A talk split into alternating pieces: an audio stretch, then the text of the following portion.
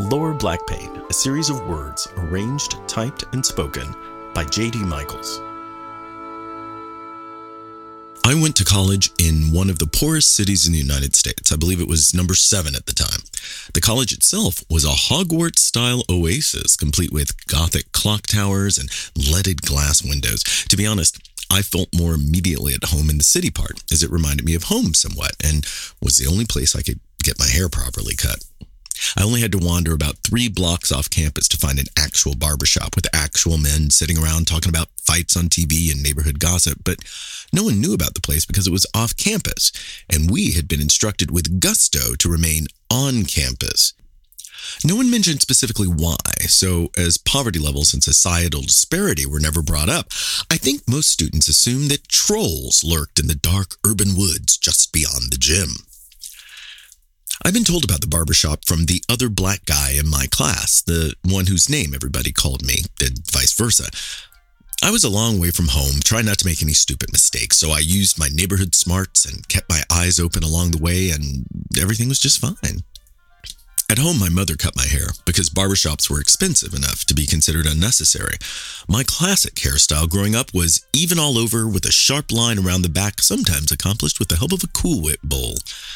I'd wait patiently in the folding chairs opposite the barber chairs for someone to call me over and got a fade with a number three guard length on top, which for me was super fancy. I went off campus a lot. There were real grocery stores, hardware stores, and places you could still get shoelaces for 49 cents. It was great having this secret resource for practical items. Eventually, I moved off campus and kind of commuted back to Hogwarts. But one night, I was walking home from a party of some kind, maybe 2 a.m., and weirdly found myself alone on the streets. It was late fall. I had a coat and hat on, walking briskly, keeping my eyes open, when I saw a figure in the distance coming towards me. I minded my own business and kept walking, but the figure kind of loped forward, one hand inside their coat, leaning sideways.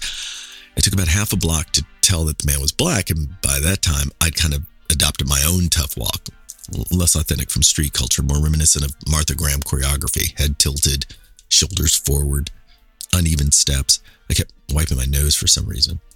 Quite seriously, there were only two solutions to this scenario. I would meet his eyes and tip my head sharply up in the traditional greeting, or he would not return the greeting and there would be trouble. I didn't even have a spoon to fight with. I also didn't have any money. I may have had a Walkman in my pocket, but it probably had a cassette of the police in it. I wasn't going to win a fight, so I had to win this walk. I had to convince him that it wasn't worth it to even slow down, that we were on the same team. Everything was cool. If he thought I was from the city, I'd be fine.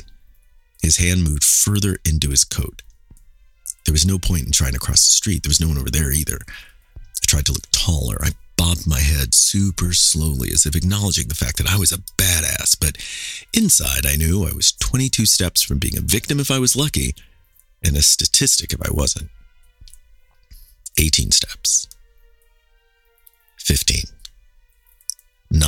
I remember inhaling and holding my breath. About five steps away, I recognized that it was the other black guy in my class. What are you doing? What was I doing? You scared me half to death. I scared you. Why were you walking like that? Because you were walking like that. Thus ended my last experiment in code switching. There's not really enough of me to be more of me, so I'm just the one me I am everywhere. Rather than change my tune, I just fiddle with my volume and tone knobs, adjust the brightness and contrast on the same show. Pretending to be more authentic results in a weirdly self reflexive form of cultural appropriation. Which brings me to Sting. As a Midwestern teen in the 1980s, the music of the police was my first introduction to reggae. Cringingly, I sang all the songs on their first three albums in Sting's singing accent, loudly, in my car, with the windows down. Only in college did I learn about Bob Marley, Steel Pulse, Eek-A-Mouse, and Black Uhuru, and the guy who introduced me to those bands was from Long Island, not the islands. It was through the lyrics of Sting that I was introduced to The Tammy Show, mentioned in the always relevantly titled song, When the World is Running Down, You Make the Best of What's Still Around. The Tammy Show was a film capturing a live concert in Santa Monica, California in 1964. The audience was a full auditorium of teenagers, and artists included Chuck Berry, The Beach Boys, The Supremes, and the Rolling Stones. This was a fully integrated concert of both artists and audience held three months after the signing of the Civil Rights Act. Same stage, same show.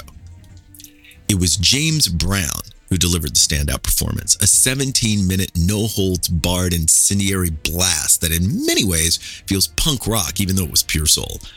The Rolling Stones had to come on after him. They didn't want to. Much of their music was inspired by the very music James Brown played. If you watch the film, they look deeply nervous. Mick Jagger's trademark swagger is entirely muted by the immediate echo of a man who helped inspire it. But they played anyway. It takes about 13 full minutes for Mick to get his mojo fully back. And it is his mojo. You can see the influences, but also the originality there.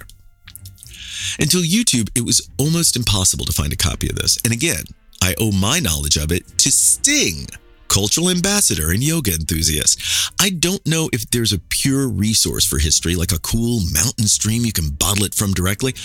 Even given his teaching experience, I wouldn't pick Sting as a reliable black historian maybe an enthusiastic hobbyist.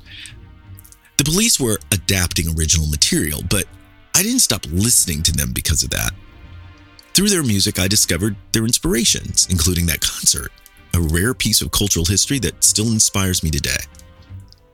To consider black history, only history with black faces, offers a mere slice of how art and empathy work.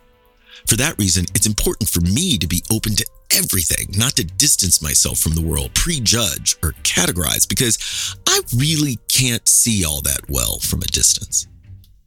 Lower Black Pain is a Michaels Adams initiative and a Cabs Everywhere production.